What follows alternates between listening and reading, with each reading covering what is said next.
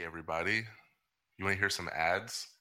We're brought to you by escrowmybits.com. Are you pillow talking? I'm gonna use my NPR voice. It's fast, it's super easy, and it only takes uh tres steps. That's Spanish. Just register and deposit the Bitcoin. Seller ships the item, buyer checks the goods and releases the funds. And they also offer Bitcoin escrow with a locked exchange rate. So even if you're in China or can Canada or uh, where else? Uh, Japan, they got you Thailand. covered. Thailand, even. India, Australia. Kazakhstan. Kazakhstan. If you want to Yeah. use escrow in Kazakhstan, use escrowmybits.com. Absolutely. They're going to charge you a flat escrow fee of 1% on all escrow transactions. And they even offer you the ability to split the fee. You can split that 1% with the other party. That's, That's crazy. 0.5 percent. Come on. Come on. Their goal is to make using escrow as simple as possible. So sign up for that newsletter and go to uh, that website and you can escrow your shit with escrow my bits. Dot com. com. Don't be Yep. a tab. Don't be a No pab. pabs. Uh, Corey, your hometown got a little love in Cedar Hill. Uh, Athena Cedar dropped Hill? uh, new ATM up in there. So tell all your uh, childhood pabs to go there. Um, makes them a top three operator now globally. So um, you know we're brought to we're brought to you by them. Can't talk.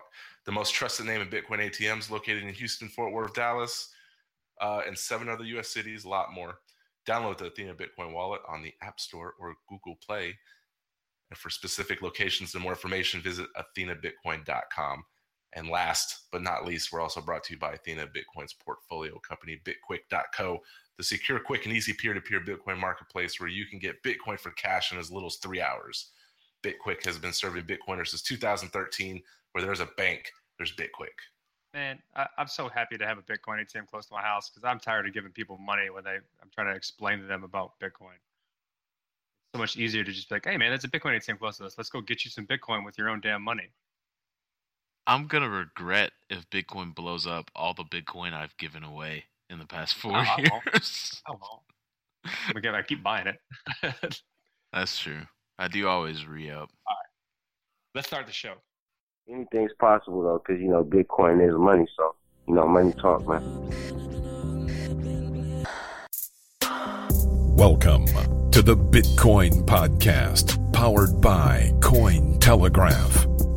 What began as a small experiment is now a rapidly expanding ecosystem. As citizens of the internet, we expect to be able to send money over the internet as quickly and cheaply as sending an email. As citizens of the internet, we demand transparency. Here, we talk about Bitcoin, Ethereum, blockchain industries, fintech, and more. But we're not experts. We're just three guys in the Bitcoin community, and adoption is the only thing that matters.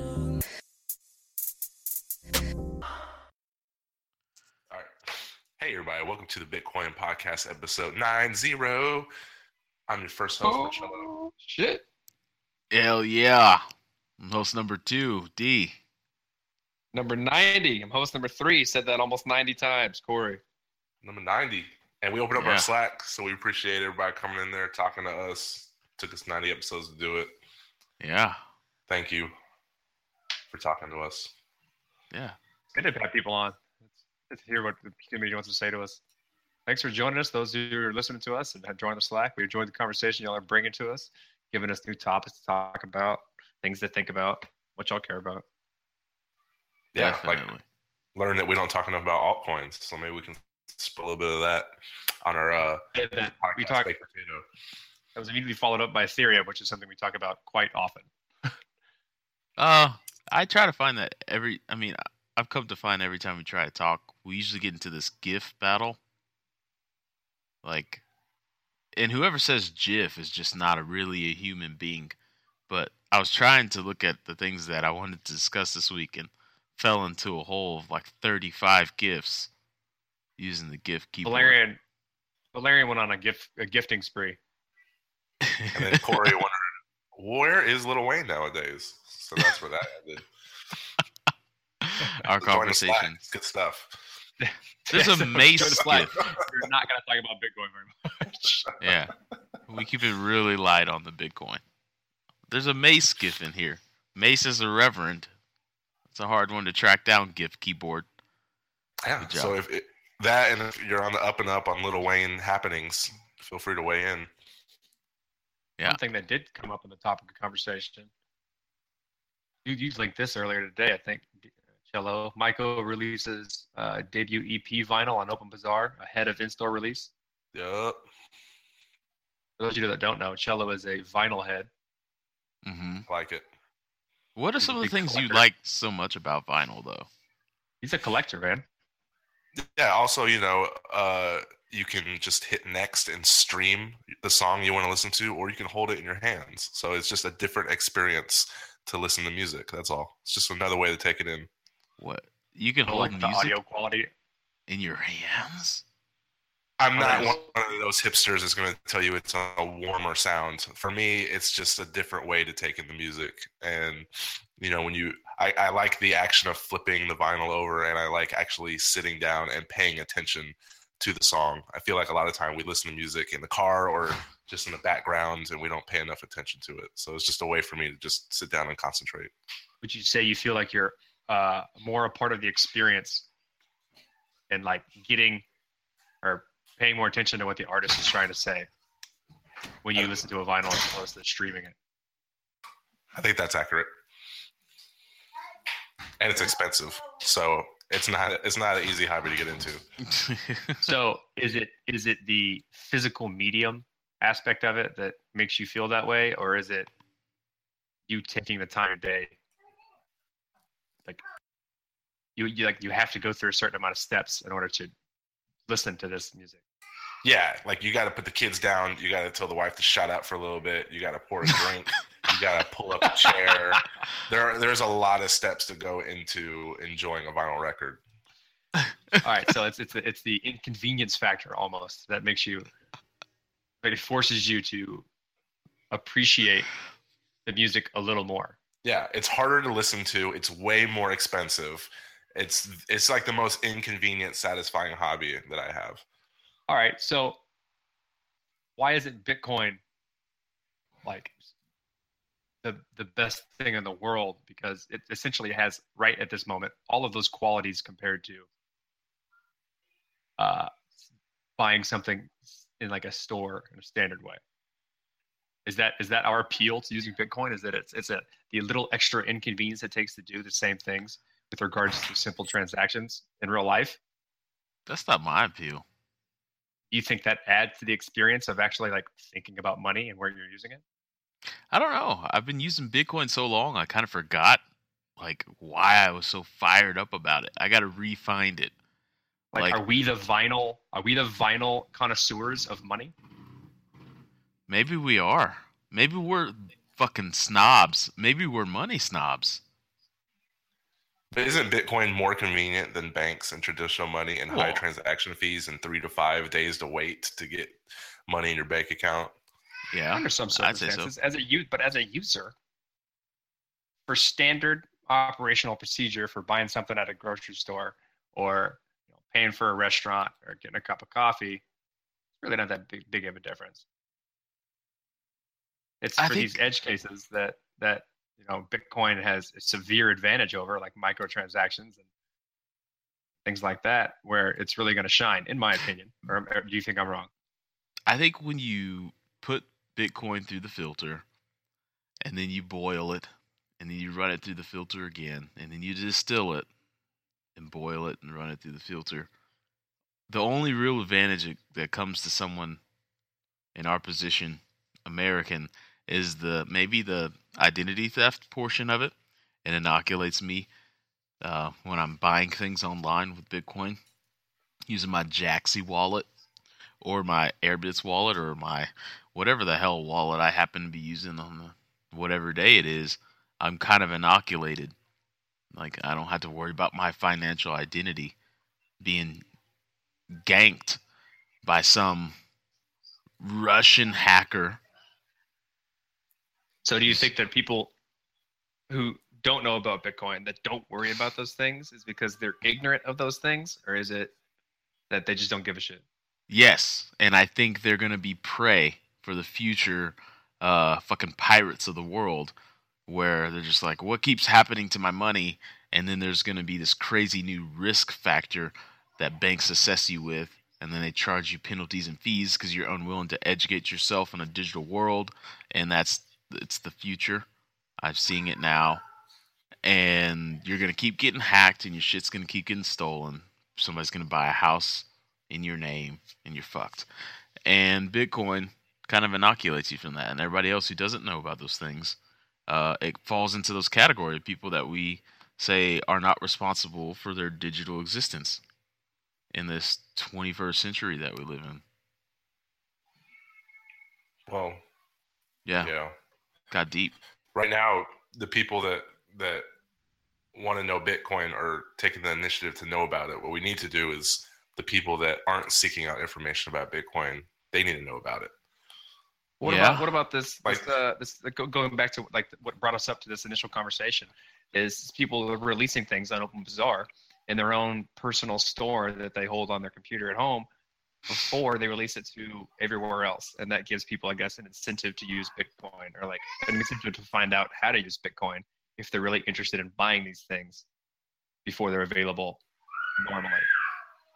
Yeah, this is like the the go around for Imogen Heaps by Celio. So if you don't want to buck the system by streaming, this is a good way to get your product out the traditional way. All right. Yeah. Um. Uh. Sorry, I lost my old track of thought there. Somebody Got nothing there? dive in. Somebody dive in. Dive in there. I mean, that, that sounds good to me. Like it's, it's it's right now. Like you have to give someone a reason to use Bitcoin other than something else. And like as as a as a seller, as someone who's selling things, if I can give someone an incentive to buy my album using Bitcoin, then I definitely want to do that because I'm getting 100% of the profit. I'm not having to go through a middleman. I mean, cryptocurrencies are taking the middleman out of services that we use to do things. So the services on the same order of magnitude of like ease of use for the person buying things but for the seller you can gain quite a bit you you take a lot of fees out of the situation you get rid of chargebacks there's a lot of reasons to use bitcoin if you're selling things and Yeah. so like for instance this this ep getting released on open bazaar whoever bought that ep made gave all of their money directly to the person selling it and that's that's a new paradigm that we don't really think about as consumers. We just think about getting whatever the hell we want and having it. But if you're if you're selling stuff or if you're making content, this becomes a huge deal for you. Or this becomes it's a it's a it's a it's a massive moneymaker in comparison to how you would normally do things. It does. It opens up. Go ahead, Joe. I'm just saying, you know, like Nas, Snoop, 50, they all tried to do this. I just felt like they did it they did it the wrong way. They were trying to give you an option other than fiat. And right now in its infancy, fiat's going to win 9 times out of 10. But these guys on Open Bazaar, they're forcing you to be innovative and to give them the power, and I think they're doing it right. Oh, I think that uh, you're right. It does open up a whole new market, a whole new opportunity for artists to directly get paid for the goods that they put out. That's new. That's kind of cool new. though as well to say like if I were the person who bought this album, and I was like, oh man, who is this? And they got, like I'm, I'm showing it to my friend, we're, we're digging it, and he's like, where'd you get this? I was like, oh, I bought it directly from the guy who made it. Right? Yeah, Like if you're if you're running an open bazaar store, it's you running that open bazaar store unless you pay somebody to do it. But I mean, you're not going through any intermediaries. Like how I streamed it on Spotify, so you, it's like so many degrees of freedom away from the actual artist that you don't know if you're really contributing to the artist or whoever made that content. Listen, I've done this before too, and it's very gratifying to buy something straight from the artist. You feel like you're you're yeah, showing the artist that you care about what they're doing and they're actually getting that feedback as opposed to you streaming it all day on Spotify. They don't you don't know if that artist knows that you're streaming the thing on Spotify, but they know that you bought their album directly from them. Mm. That's, That that's must one of those things. It's like you, you want to give appreciation to the things that you like and show the people who are creating it that you like it. That must make me a really lazy consumer because I'm just like, give me the the fucking music that I want right now, Spotify. I don't.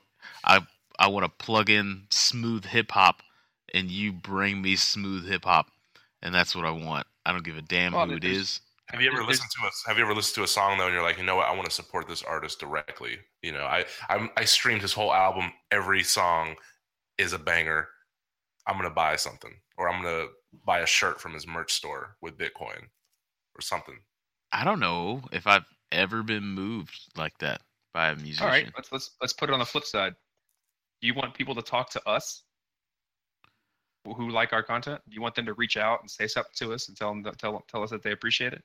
Yeah, but they are How do you do feel that. as a content creator? Well, I mean, a few do that out of the thousands that listen to us. Oh, yeah. So I'd like for them to to talk to reach out.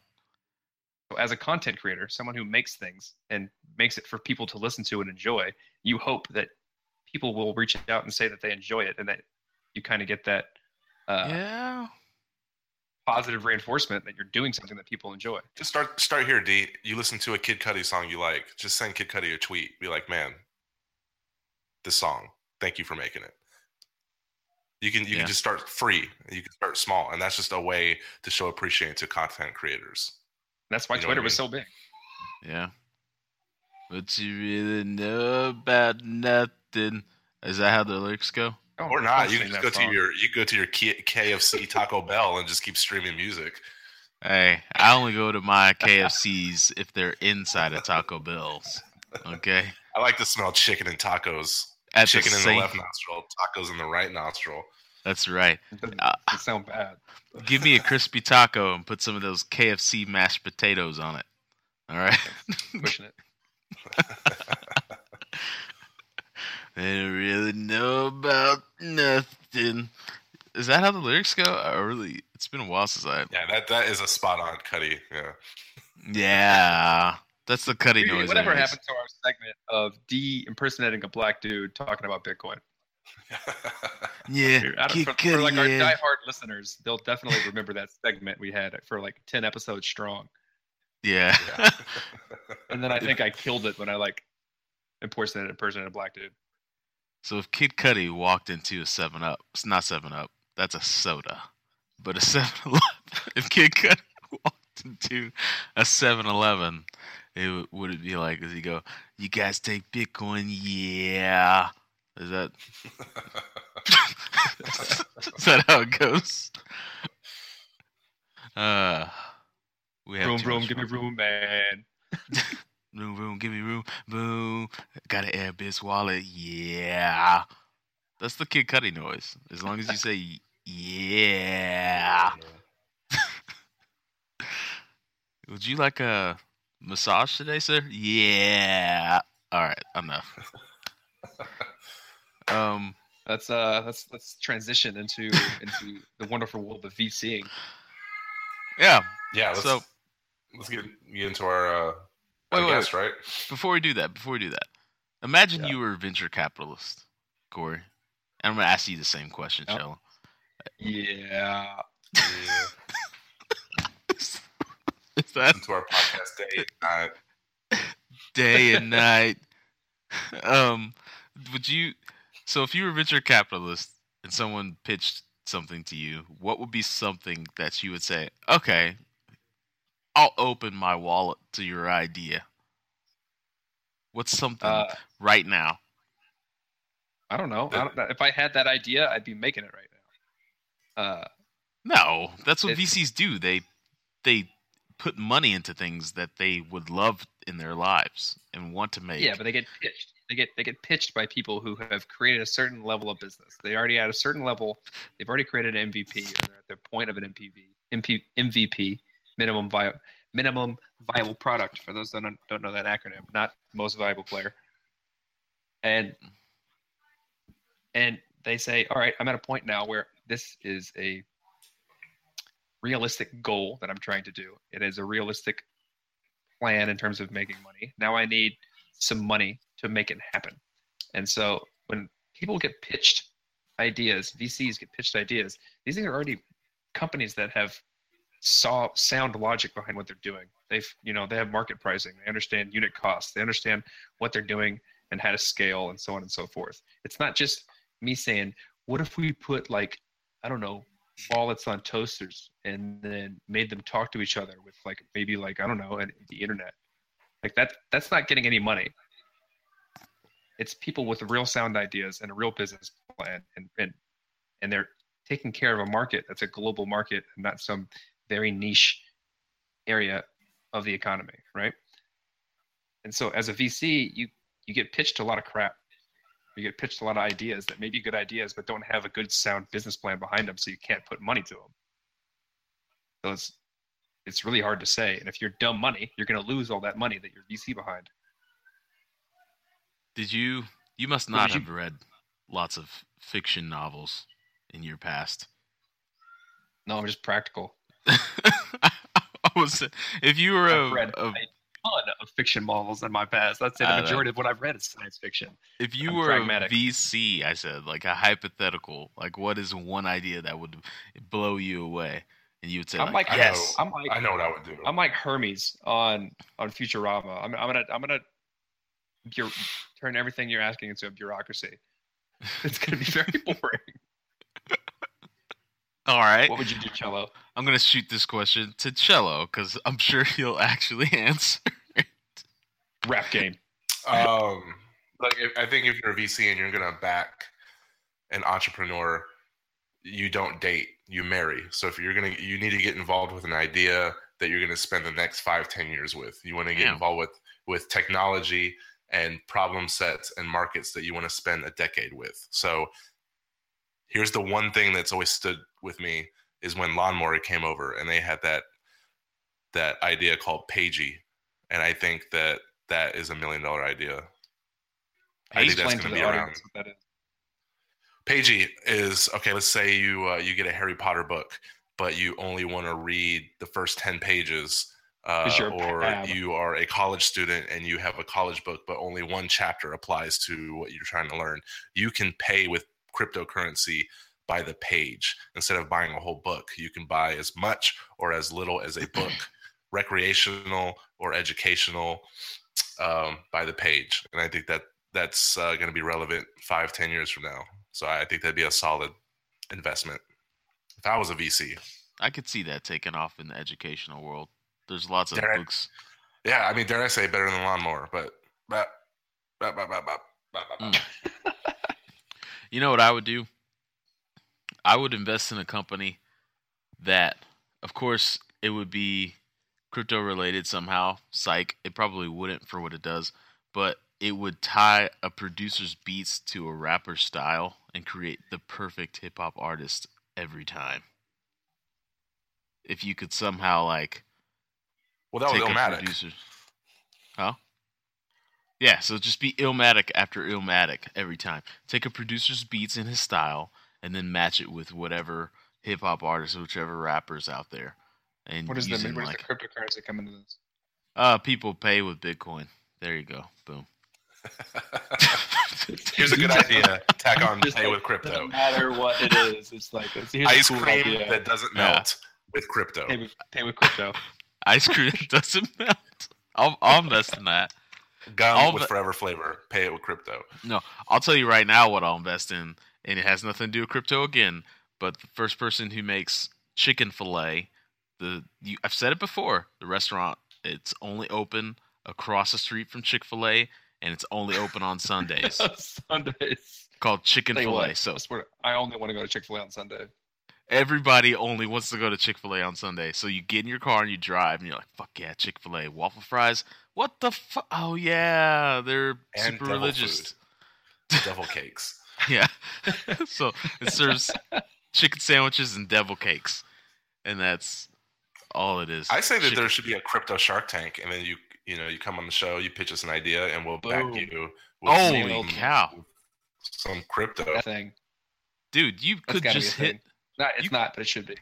You could just hit one of the. There's all those venture capital shows nowadays. There's Adventure Capitalist, which is ridiculously dumb, but I watch it. And then there's, and then there's the Shark Tank show, which is winning Emmys or some shit. like that. And then they had the, the original one from I think it was London called Dragon's Den. Dragon's Den's good. So they Well, need to make good. one called uh, crypto cr- crypto locker, where they like I don't know. They need to do something make make like a digital currency VC show, and then bring it to the mainstream. Boom, we win. Anyways, Biggity Come on, blow. come on. There you go. let's segue. Segway. So we got a guy on the show today named Scott Robinson. Yeah, I like Scott.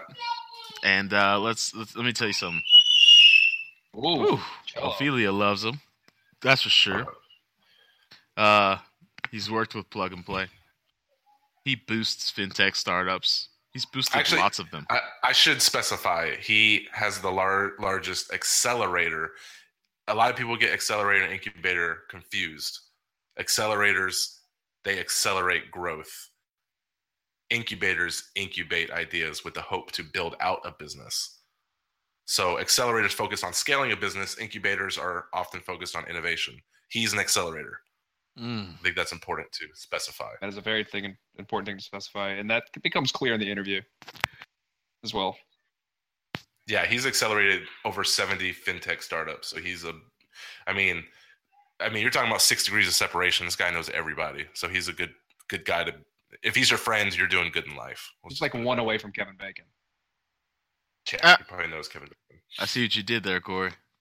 Uh, I'm smart. Isn't it? It's supposed to be seven degrees, and then you subtract it. Is it seven? I thought it was like four. I thought I'm pretty sure it was seven. It's either seven or eighty-three. I don't. I don't know. Let's uh, let's let's continue. Why did why did he agree to do that movie The Hollow Man? That was a bad movie. Every time was- someone mentions yeah, Kevin Bacon. I think Hollow Man. I'm sorry. I I definitely don't think Hollow Man. I think Tremors Do you? every every time. Yeah, I think Tremors. U B L E. Yeah. Because he's like, I'm invisible, and then it starts raining, and they're like, Oh, there you are, Hollow Man. I could clearly see your outline. It's raining. Yeah. Right there. I thought it was creepy when he like creeped out on his ex girlfriend, Invisible. Like that was that was creepy, I feel like you felt like it was creepy, like because you do that. huh? Nothing.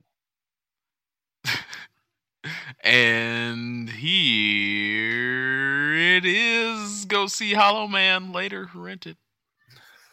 There's a sequel. I know. Yeah, there is Hollow Man. no, no. There's a third one called like Hollow Woman. There's a Hollow trilogy. Is there- Yeah. Really? Yeah. oh, here it is. I think that was a fun conversation. Start talking. Sure. Right. Well, um, I can give you some background how I got into the space and uh, some of the things I'm doing in that. Um, I'm Scott Robinson. I'm the founder and the VP of our fintech initiative here at Plug and Play. Um, for those of you that aren't familiar with Plug and Play, we've been investing in startups since the late '90s with uh, you know, a few good wins in our portfolio, including things like uh, PayPal, Lending Club, Dropbox. So Plug and Play has been investing in early stage startups for now roughly 20 years. We have a number of different facilities around the world. Um, I'm located in our headquarters here in Silicon Valley, uh, where we have a building that fits about 410 companies at any given time. So always a lot of activity. Um, we at Seed Invest, we also offer co-working space, and um, you know more and more we're launching what we would call these vertical open innovation consortium programs. So sounds like a lot of right there, but really what that means is we capture a lot of uh, corporate partners in a particular industry um, as a means to uh, help expedite our startups get to market faster. And what we found in our experience is um, working with large corporations, uh, particularly those with a significant channel to the consumer, uh, really helps the startup grow very quickly, and it helps round out the product um, in a pretty unique way. Um, but as it relates to Bitcoin and what we've done there, um, I mean, frankly, this was more of a, you know, for me, a, a, a side project um, dating back to 2012 and 2013. I got lucky enough to uh, get tipped off by some of my friends down at UCLA that, hey, there's this thing online called Bitcoin. It's digital currency, and you know, of course, the reason that they were um, looking for for use cases there is they, they thought it was kind of weird and interesting how you could buy drugs online. So that was how I was introduced to it. I read a Gawker story later, obviously, but um, I was intrigued. I was, you know, very interested to hear about this digital currency because at the time I was working in education technology, and a lot of the problems we were running into is just the ability to kind of distribute funds to those in emerging markets and trying to, you know, find ways to create opportunity for startups to come, or excuse me, for students to come um, you know, from elsewhere into the United States K through 12 education system. And the problems that we kept running into is it's always about funding. Funding was always a big problem. Teachers never had enough time or resources to help with, with this stuff. And the concept of being your own bank um, was pretty interesting. Uh, and so as I dove into the white paper and got to know a lot of the folks um, here in the Sunnyvale area, um, I happened to stumble across meeting Roger Ver and going to his meetup. Um, so that was, you know, between 2012 and 2013, uh, we would hang sushi club around here, and you know, it was probably twenty or thirty people, a bunch of scraggly, bearded, you know, definitely developer type guys showing up, talking about how they're going to overthrow the central governments and uh, the financial institutions of the world, and you know, there's there's a lot of uh, certainly exciting. I'm sorry, guys. I'm on a podcast. I'm not picking them up. okay, yeah, surprisingly. um, but anyhow, what ended up happening is uh, sorry, I didn't give you any notice. My bad. Um, the, yeah, we, we have a pretty fun ship here, but it's always moving. So, uh, but anyhow, you know, ended up going to this meetup run by Roger. So I got to meet a lot of the early folks in the space. So, you know, Jace would show up and um, we had a bunch of other people that, you know, are pretty well known now as far as the core development team. So I got a good insight into kind of what Bitcoin could be. And, um, you know, me that was really the tip of the iceberg because uh, it was around I don't know, May 2013 when that first big conference was here in San Jose. Um, and then at the same time, Roger had to leave the country. So there was this opportunity to take over this Bitcoin meetup. And um, we obviously had the space, and I got a good deal because my wife runs the events here at Plug and Play. So I was able to host the uh, the meetup here every Tuesday. And you know, over the course of the past three years, roughly, we've had hundreds of speakers, um, and and we were really lucky to you know to to push I think what my, my main agenda was is just socializing and educating the world about what this thing is and what it could be. Um, so, you know, everyone from Charlie Shrem to Edwin Roy or, um, you know, a lot of the folks over at Coinbase or 21. I mean, I've, I've had the, you know, a very good opportunity to speak with virtually everyone that's in the domain um, as a result of just taking over this meetup. And so, it was that fall 2013 probably around october after we'd been running it for a few weeks. And, and mind you the first meetup we held here there might have been 15 people that showed up. And this is of course all before the huge uptick in price. So i think it was august 2013 it was hovering around 75 80 dollars. And then later that that fall it hit 100 um, that september. And you know the big tick up previously was uh, up to about 260 that april of 2013 so more and more people began to be interested, and then finally, you know, when the when the price skyrocketed that that fall to winter, um, clearly it was proportionate to how many people showed up at the meetup. So that October, um, before the big uh, Inside Bitcoins conference that would come about later in Vegas, um, we had a gentleman named Michael um, who had founded a company, uh, mySimon, and he'd sold that for about seven hundred million dollars and he came to the meetup and it just so happened my CEO showed up for the one time that he did show up to this meetup. And uh, this guy, Michael, turns to Saeed and he says, You know, Saeed, uh, I was going to a club just like this in the 1970s. Um, it was called Homebrew. I met two guys named Steve and Steve. I saw, you know, this little wooden plank with a bunch of, you know, computer components on it. And I, am watching right now the same energy and excitement I saw, you know, back before. Obviously, he's talking about Apple and the Homebrew Club. Mm-hmm. Um, and so he said to Saeed, you should be excited about this and pay attention. And so then my, my CEO turned to me and said, Scott, um, go make a Bitcoin program. So that was like my 20% project, create a Bitcoin accelerator program. And so um, we kicked that off that December um, through an expo, one of our events that we hold here in front of a few hundred people. And on the panel, um, we made a point of bringing a bunch of folks that were involved in the space. So Vinny Lingham, who at the time was with Gyft, um, David Johnston, who was working on that Mastercoin project and things like that, of course, is working with Factom. Uh, David Chen, Lightspeed, uh, an investor, um, and then we also had Chris Larsen from Ripple and uh, Adam B. Levine from Let's Talk Bitcoin. So it was a great panel and a great introduction for us. And then um, later in 2014, that February, we brought in four companies. So that was 37 Coins, HolyTransaction, PurePal, um, and Purse.io. And so with that, we got some good traction with the companies. They did well, and you know, Um, of those four, I would say probably uh, Andrew and the, the Purse team are doing the best. We've seen a lot of great Yeah, growth they're doing from really and- fantastic. They're doing a lot of things in the in the mix right now that are coming out soon. and yeah, so it's it's been exciting to watch that um, and see how much he and the team has grown there. And and really, you know, if you ask me, it's one of the, the core kind of real use cases in market and in production right now. It's worth paying attention to in Bitcoin. So it was very exciting. And then that summer, uh, summer 2014, we heard USAA and BBVA and a bunch of other these large FIs were looking to make an investment into into a Bitcoin company.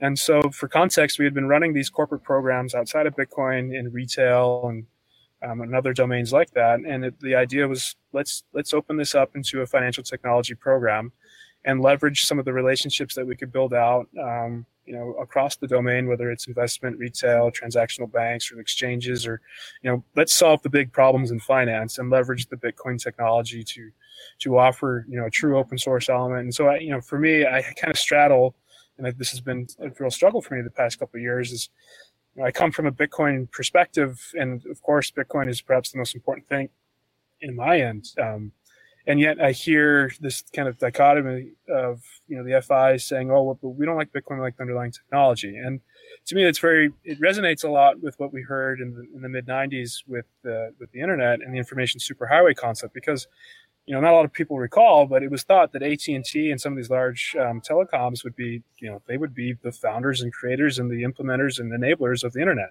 So AT and T would make this, you know, the information superhighway, and we would all expect that that that, that was what was going to happen. And of course, that's not how it turned out. It was all about um, open source offerings and layering upon that all these different technologies and um, solutions that really, I think, in, imbibe this concept of permissionless innovation and you know, there was no request required to go and build something on this internet because, hey, if you had the stack or you know the correct dial-up or the, the correct information to to uh, you know push information live, this was available to you, and it didn't require any any permission anywhere. Um, so since then, um, since I've since we decided we would pivot into general financial technology, we've still held a very significant track in Bitcoin and blockchain, and so I've led about 13 investments in the domain just for Bitcoin and blockchain related companies. So that includes uh, folks like Netki, or we did an investment in ChangeTip, and uh, you know a bunch of other companies that are really more or less infrastructure plays that we've been looking at, and then with that tying it to a lot of our financial institution partners, so that um, you know the big picture uh, allows our startups to understand what these FIs struggle with, and hopefully either beat them to market and solving that, or leverage the channel that the FI offers to the consumer such that they can build something that's transparent and accountable together. Oh, so Um, I, I let me stop here. I got a quick question, I guess, because you've been in the space for a very long time. In the beginning, when you got in, there wasn't a lot of. There may have been a lot of startups, but the I guess the the, the pool of startups wasn't very broad.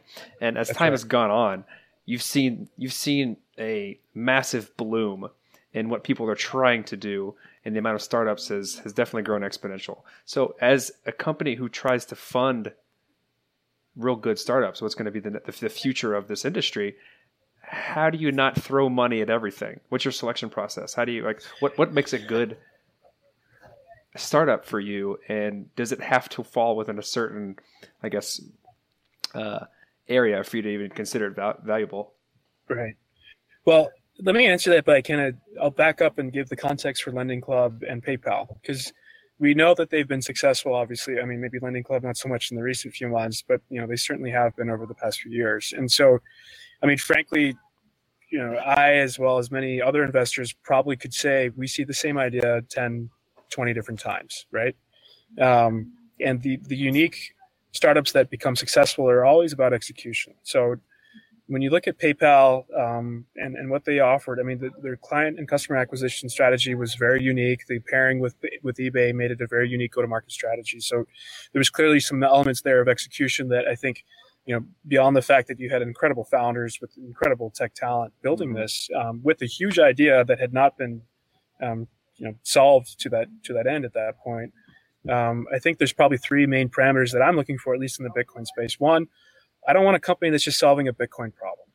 Frankly, like the, what we've seen so many times and times again, like through the years, we get approached. Yeah, we're a Bitcoin company, and what we're going to do is we're going to we're going to build traction through critical mass with the Bitcoiners, and then from there we're going to expand out, and you know we'll scale that way. And, and that may work in certain ish use cases, but you know for the most part it doesn't. And I mean, Bitcoin offers so much more than that, right? It's not. It, it just seems so seems so belittling for somebody to think that way. I think the bigger picture is: does your idea solve a, a huge international problem to begin with, regardless of whether it's Bitcoin or blockchain stack to begin?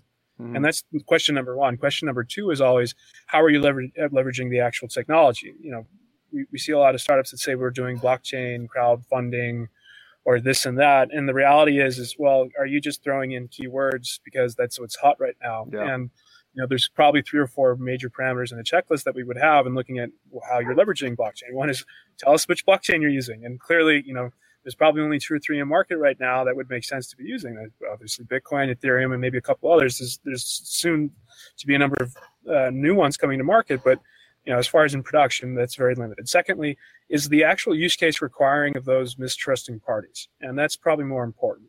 Um, because from a database structuring perspective, you can solve a lot of the same issues through some you know, a SQL solution or, or elsewhere. Mm-hmm. What is the integrity of that data required and into the scope? You know, how much of a latency and sharing that is required. Um, so when you consider then that second kind of element, so for example, now I'll go to Lending Club. Uh, you know, Lending Club when they first launched, um, it was a crazy idea. Nobody would have thought of peer-to-peer lending in the same way it's probably being perceived right now, peer-to-peer insurance or something like mm-hmm. that. It's flipped the entire business model. And the reason why it's so scary to most folks is because, well, the underlying granularity requirements of, say, tracking each potential investor and the impact and liabilities associated with each contract between that, that contract of lending uh, was just simply almost impossible to manage. And obviously now, since technology has played a huge role, now that's shifted. So with Lending Club, it was a unique, huge idea, and it was very um, disruptive to the concept of how money functioned and how it was it was basically being lent. And so, when you look at Bitcoin and blockchain companies today, the question is more, you know,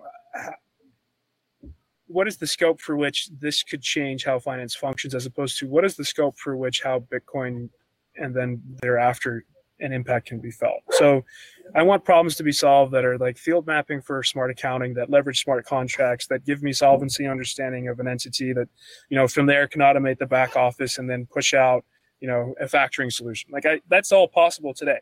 Mm-hmm. It's all possible. It's just not there. Um, so that's that's more or less kind of where I would focus on, and, and from a plug and play perspective, I think when you look at the domain and what we're seeing right now, there's probably three or four areas that most of the activity is occurring. Uh, one is, you know, obviously settlement. Two is trade finance. Three is compliance, and four is kind of like record keeping, which kind of hooks in with compliance. And so, in the cases of settlement, um, it's very much a top-down approach. You have a lot of, you know, and, and same with trade finance for that matter. Um, it's very archaic, and you know, you're, you're dealing with legacy functions and behaviors that are very hard to change, right? So, your build lading or, or even some of the, the credit offerings of how the, the trade finance transaction might occur you know, often you would need the port authorities uh, inclusion and collaboration. And, and so there's just a lot of players and constituents there that make it very difficult for you to actually bring this solution live. Um, so that's another big question that we ask is, you know, how, how many barriers are there for this solution mm-hmm. to actually go to market? Um, and so some of them are significant. Some, you know, like a company that I would say, you know, is pretty interesting for us right now is Nuco that just spun out of Deloitte. Um, so that team, Matthew and and so forth, you know, they've they've clearly been developing and incubating this concept in, in conjunction with Deloitte. And I think you know when you look at the future of what they can offer, that channel is so powerful. And that's the other thing is how many strategic relationships um, or or how many strategics would be interested in this just purely for attraction perspective.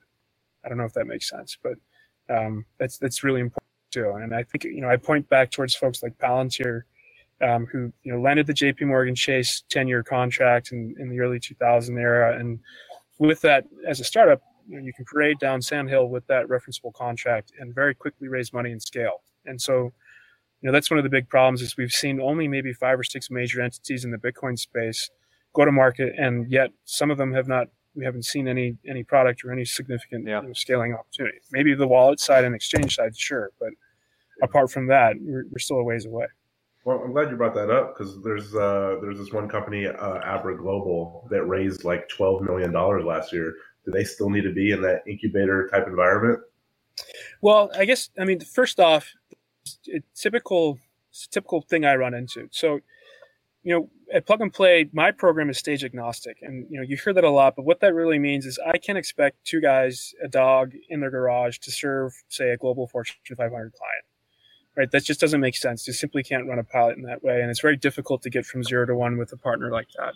And so, I would consider plug and play fintech more or less a business accelerator because most of the companies that come through here have at minimum some traction, meaning a, a referenceable or multiple paying customers, um, and more importantly, they have the team and the ability to serve, you know, say a large financial institution or um, somebody within the ecosystem that would be relevant.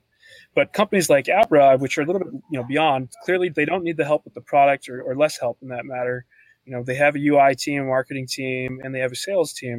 So for us, you know, a company like Abra is a perfect example of a company we would love to work with because that team in and of itself, given you know the, the cloth that they've been cut from, doesn't necessarily need a lot of the help that we offer. But there's a lot of companies in the world that you know come into Silicon Valley and they don't have the ecosystem nor the channel or relationships to work with folks.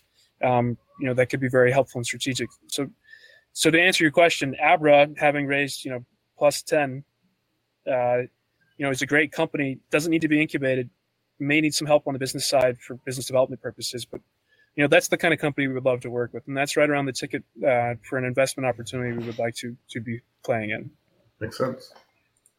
On top of that, I guess that since you also have this exposure to so many different types of um, new and innovative technologies within the cryptocurrency space, where do you see the whole of cryptocurrency going in the future? Like, what part does it play in our lives? Is it something that everyone knows about, or is it going to be one of those underlying technologies, so they know the basic infrastructure of how everything works, but no one knows they're using it? Yeah. And is that going to so, be on a single blockchain or just spread out across an entire ecosystem of blockchains?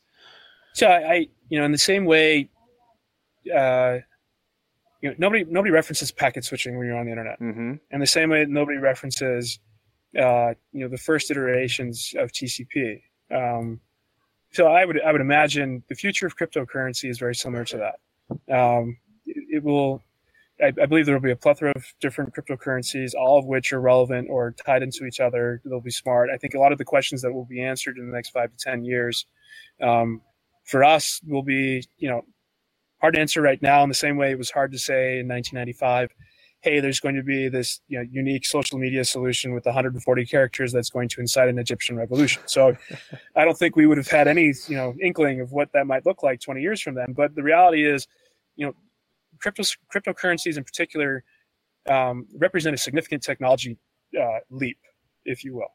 And at the core, the crux is the ability to have digital trust, and that digital trust with mediation um, now being you know, cryptographically proven, and then more importantly, transparent, or at least uh, spread and decentralized across you know many different exploits that we've seen through data structures similar to that in the past. I think that's a very unique um, time for us because it's it's a lot like wading through 1990 to 1993 and understanding, you know, what is this Berners Lee guy doing, and, and why are why are all these folks becoming so interested in, in being able to serve up information? Um, so I in my world, I would say I wouldn't be surprised in the next 10 years we see, you know, millions and millions of more. And like, you know, use cases could range from, uh, for us, like the carry distribution here at Plug and Play for a unique token that represents, you know, our position in the startup as it grows and, and eventually hits a liquidity event or next, you know, uh, an IPO or something like that, some sort of exit. Like those kinds of things could be unique to me, and then maybe they hook into, say, a reserve kind of currency solution where everyone just uses as a swap. So we saw RBC come out with um, a recent report about how they think you know Bitcoin will actually be helpful um, when it comes to global reserve currencies, and we've seen the same thing with Santander in their report recently that says, you know, this this is coming after a credit card industry that is you know living off margins that are unsustainable, right? So use cases are abundant. It's very hard to foresee where they'll be. Uh, and as everyone would always say, is, you know, you want to be the shovel maker and seller, not the gold digger. And so that's the hope is when we look at this domain, um, what are the services that we've seen be, be implemented in the past um, that have been successful in a technology like this, whether it's a, a Red Hat Linux parallel or um, you know email providers that came about um, as a result of, of what we saw with email protocol. So, so I guess I guess I'm excited a good watch. way to yeah. a good way to put that, or I guess the way I at least interpret what you're saying is that we're almost at a uh, like in a in a protocol wars right now, but the protocols are actually tokenized. So those who invest in the winners of these protocol wars end up becoming, you know, the dot com billionaires or millionaires of the of the early days for the internet. And it's an interesting way to, to look at what a protocol is, is this like or like I guess the evaluation of a protocol through tokenization, and whatever whichever ones end up winning are the ones that will actually be worth their salt or worth money in the future. Is can you would you agree with that? I mean, yeah. I mean, part of the big value is the utility of Bitcoin right now. Mhm. In addition to how obviously how how speculative that that space is, but um, you know, and you've probably heard this before as it relates to Betamax versus VCR, right? It's the question is not necessarily always about what is the best technology. The question is about how useful is it, um, and and perhaps more importantly, uh, what is the delta requirement for change of behavior to adopt that technology. Mhm. So if the value of of adopting that technology increases whatever it might be that's important to you, whether it's saving you time or saving you money or you know creating a new channel for which you can send and receive money, um, that's important. And I think we're watching that right now with things like Apple Pay. Um, 74% of the United States users in, in Apple Pay, uh, you know, iOS users have used Apple Pay once, but those that convert to a second time are very small comparatively, less than 10%. And the question that's being begged there is, well, what's the value prop to the consumer that uses it? And it's not particularly significant, nor is it clear. The messaging is not clear to the user. So the user that had a target breach and needed to wipe some fraudulent charges off their credit card had a very simple process. They trust their brand. They called, say, Capital One or whoever, and say these these were not my charges. They wiped them within three to five business days. A new card was put out.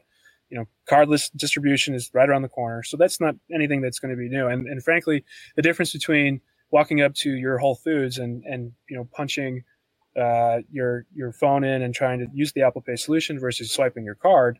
I mean, even that's not particularly clean either right now. Um, there's such a huge disconnect between the service side and you know I don't know how many times you guys have tried to use your cards point of sales, but you know half the time I've seen it the chip and and the EMV is not even implemented, nor do they even understand why it's not working. So no.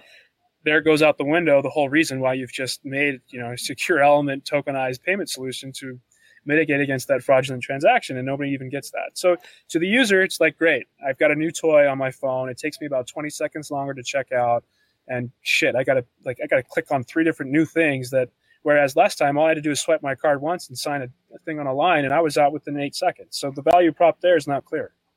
All right, that, that, that's that's perfect because it's you you spend a lot of time in Silicon Valley, and these issues are not a, an, an American problem. Like that's right for the, to the American consumer, they don't really care because we we're, we have pretty much have really good services. But a lot of other countries, I lived in Brazil for a year and a half. I just got back. That it's it's very different, and Brazil is still pretty high up there in terms of the the, the world scale. Uh, uh, do you spend a lot of time trying to focus on fixing their problems because they're the ones that'll probably end up leapfrogging the traditional infrastructure? Absolutely. Um, so I was actually just out in Singapore for a financial inclusion event that was put on by uh, the Management University and Professor David Lee there. Um, and so that was, yeah, originally one of the core kind of interests of mine with Bitcoin was the opportunity that would be created from it. And you know, in the preface of um, the Age of Cryptocurrency, that's that's a perfect example. I don't know if you've read that book by uh, Michael Casey and Paul Vigna of the Wall Street Journal, or, or Mike was previously there. But the point is, is you know, it, it really describes number one, Bitcoin's use case is offering how it can impact politics and governance, right? So this this Afghani girl, um, who typically, if she earned an income, would have to attribute that to the eldest male in the household. Um, built a website, was able to take in revenue from Bitcoin, and was able to purchase her own laptop without having to get approval from any other male. That's huge, right? And that impact on many different reasons is, is huge. But perhaps more importantly, from a financial inclusion perspective, um, you know that's that same market, and I'll I'll point towards Indonesia, for example. Uh, you know, 18,000 islands, 6,000 of which are inhabited. It doesn't make sense for brick and mortar banks to be on every one of those. And more importantly, the banks don't feel like they're getting enough of a revenue because there's no there's no deposit opportunity there. There's no fee fee availability there. So it's just it does the the numbers just don't add up, add up for them, and at the cost of perhaps the financial wellness of an entire segment of population. And so when something like Bitcoin came around, it's very clear. Uh, not only can you be your own bank, but you can send your own money, receive your own money, um, and perhaps build you know an entire full stack of financial services that would extend to that demographic that's largely overlooked. And even in the U.S., um, you know, one out of four of the Americans in the United States simply doesn't have a bank account. They can't afford it, or the value prop of spending ten dollars a month on a checking account service doesn't make sense. Um, so, I mean, this this segment in particular, absolutely, you're totally right. In the same way we saw, you know, a lot of the the infrastructure relating to telecoms leapfrog into the cellular world as opposed to you know drawing out a line across the, all the geography.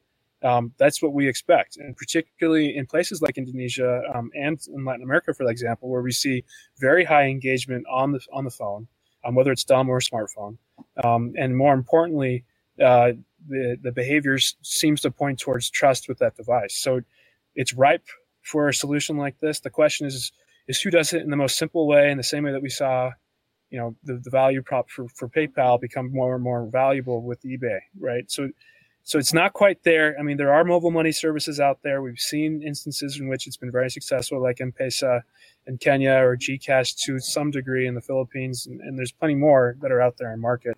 Um, but nobody's really taken the market, and and hopefully it's a company like, um, you know, Abra or somebody else that can that can figure that out.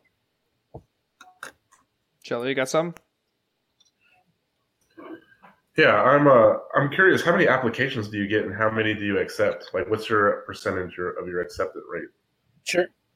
Um, so this past batch, so we're in batch four currently with 24 companies. Uh, we looked at over, or we had over 800 and something applications. Um, Wow. Most of this is direct to our website. Um, we field some through Let's Talk Payments Medici um, application portal as well as through AngelList. And then we're also very active in looking after startups that we would love to have in the program. So we we do a combination of you know the inbound that comes in just organically as well as us being at a bunch of events, but perhaps more importantly, like we'll pay attention to the domain and ferret out those companies that we feel like are winners. Do you have a problem finding Uh, friends that don't ask for money? uh, I'm a nice guy, so I don't. I try not to take it personally. No, I mean, I try to look at Ron Conway and folks like that to to really follow in their footsteps. I think there's a lot of trailblazers out there that have proven how to be nice, but yet understand. You know, a lot of people come after you for what you can offer.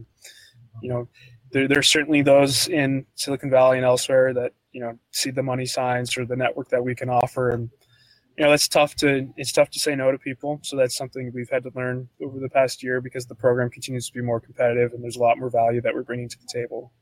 Um, but I've got some great friends, and you know, for me, at the end of the day, it's about trust. You know, so trust comes with a That's actually long-standing that, history. that right? works, uh, I guess, nicely. Would, would you consider? I mean, I personally, I would think that the connections, experience, wisdom that you offer as as an accelerator is more important than the actual financial compensation you give. And That's right. Especially with the way technology works with with, with cryptocurrencies, is this kind of piecemeal, puzzle wise. Um, you're not building the entire thing. You you rely on other applications that work uh, kind of almost I wouldn't say autonomously, but you don't have to rely on uh, building the full stack. And being in a- an incubator or accelerator such as yours, you provide a lot of those opportunities to make businesses work better than they may have uh, even thought they could while building their own business. That's right. I mean, there's, I mean, there's three or four big benefits that come by way that are not, you know, related to the capital that we deploy. And you know, we don't.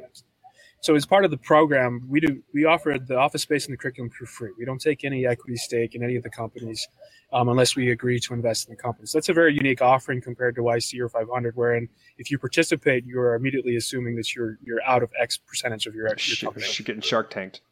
right and so and a lot of those companies unfortunately you know it's it's very detrimental to um, you know the, standing cap table while i mean the net effect of somebody say like yc or, or 500 is incredible. And that, and that's what we've really been trying to build and emulate um, because yes there's the, the three main offerings are really number one by having an open innovation platform a consortium model um, you are not smothered by one entity. So we see a lot of that happen where there's like a single techstars and barclays program or um, you know, Wells Fargo or something where uh, the stakeholding uh, business unit or entity has the ability to really push the direction for which you operate. And so we give a lot of leverage to our startups by having, say, 20 large banks work together, and that startup can then pick and choose between which partner makes the most sense and, and so forth.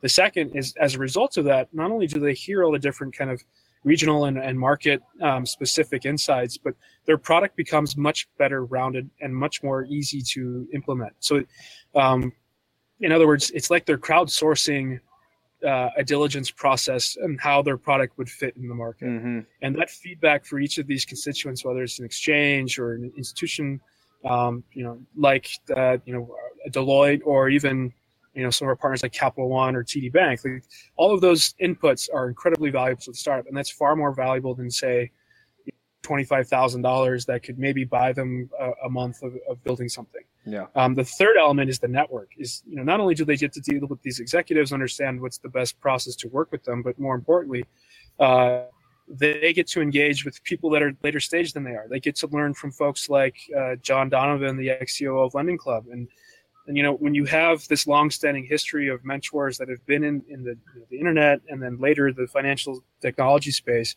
all that longitudinal experience can be applied to these companies, and not only that, but the Rolodex that comes with it. So the understanding of how do you approach a, you know a regulator or get your MSB license, or you know maybe it's time not to t- not to talk to the regulator. Give yourself an arm rank um, before you get to that point because.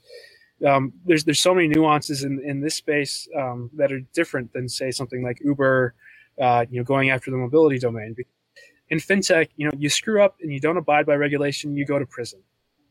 You screw up by going into a market in Portland, Oregon with Uber and you price in a lawsuit because you don't abide by the medallion system of that municipality. Whatever, your margin's lower, you sue them, right? Nobody's going to prison. Yeah. But and, and it's a big problem, and you know, it's difficult because when you look at places like Singapore um, or Hong Kong or elsewhere, where you have one single agency um, that manages the regulation, that that writes it, that implements it, that engages with the community. Like that is so powerful, and it, it's it's a whole different ballgame. You you know, less than five million people in Singapore compared to 300 million plus here, um, but from an infrastructure perspective, it's 99 percent. You know, internet penetration. It's a T1 plus. You know, you're in the top five of internet access in the entire world, and on top of that, um, you know, it's a financial center. So there's a lot of things that become pretty interesting outside of uh, just the United States, and so I, I think you know, for a startup to be really successful in financial technology, they have to be aware and privy to a lot of the things that they're dealing with. So if they're like a remittance company, they need to understand the OFAC travel rule. They need to know what their risks are. They need to know how to be able to, to uh, um, take the information and document everything down for counterparty and make sure they report it correctly. And you know, those are a lot of barriers that you don't really face with Uber, right? No. And then what we saw specifically with the BitLicense, well, there's been a massive exodus uh, of, of Bitcoin companies out of New York. There's been there's been a lot of pushback and you know, I'm glad to say that I got to put some input into the AB 1326 uh, stuff that was coming out, and you know, I wanted to recognize that it was great that they they tried to implement something that you know did for for the most part understand multi-signature and the concept of who was actually um, you know holding the finance finances and, and the money. Uh, but you know, the reality is is when I'm faced with a situation like that, my response is as well you know what, if you're going to put barriers in and make me make my my startups hire chief compliance guy and be bonded and pay a five thousand dollar fee and this and that, like I'm just going to ship them to Singapore or Berlin or Luxembourg or Hong Kong because my money goes further there. The government will work with us there. Um, they recognize the upside what this offers. And at the end of the day, I mean, this company that I work for, they're here to invest for an ROI. I'm, I might have different reasons for why I'm in Bitcoin and fintech, but you know, that's what my duty is, is to find mm-hmm. great companies to return money. And if, if I feel like, you know, the California state law is going to push back on that, well, then I have to consider my options. Cool. Well, Corey, if you have nothing to add, I can say we we both learned a lot about incubators and startups. Um, Scott, you could have been on any podcast, but you came on ours, and I really appreciate it. And um, I know on Wednesday uh, at the uh, at the forum in Sil- Silicon Valley, they're only giving you ten minutes to give an overview. I think that's criminal. I think they should give you more time. uh, but thank you for giving us about 30 minutes of your time. I appreciate it. Um, oh, my pleasure. Before before you go though, uh, we have one last question that we ask everybody. Um, if you can describe Bitcoin in 10 words or less. Oh man, that's rough. Uh, that's harder than you think. Bitcoin enables. Uh, it's definitely gonna be more than ten words. Uh, so, um, well, I'll do it. So when I'm in when I'm in front of a lot of these financial executives, this is usually what I. I, you know, I stole a good amount of this from Andreas Antonopoulos, so I have to give him credit for that. But uh, the Bitcoin represents the first solution that enables people to send information uh, across an unsecure unsecure network to someone they don't know in a secure fashion.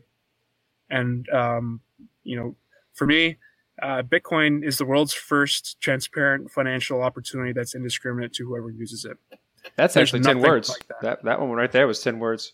Was it? yeah, Wow. on the dot. You underestimated yourself. Well, at least you hit record because I will never remember that one. Yeah, okay. check it out, clip it out, and give it to people. Right on.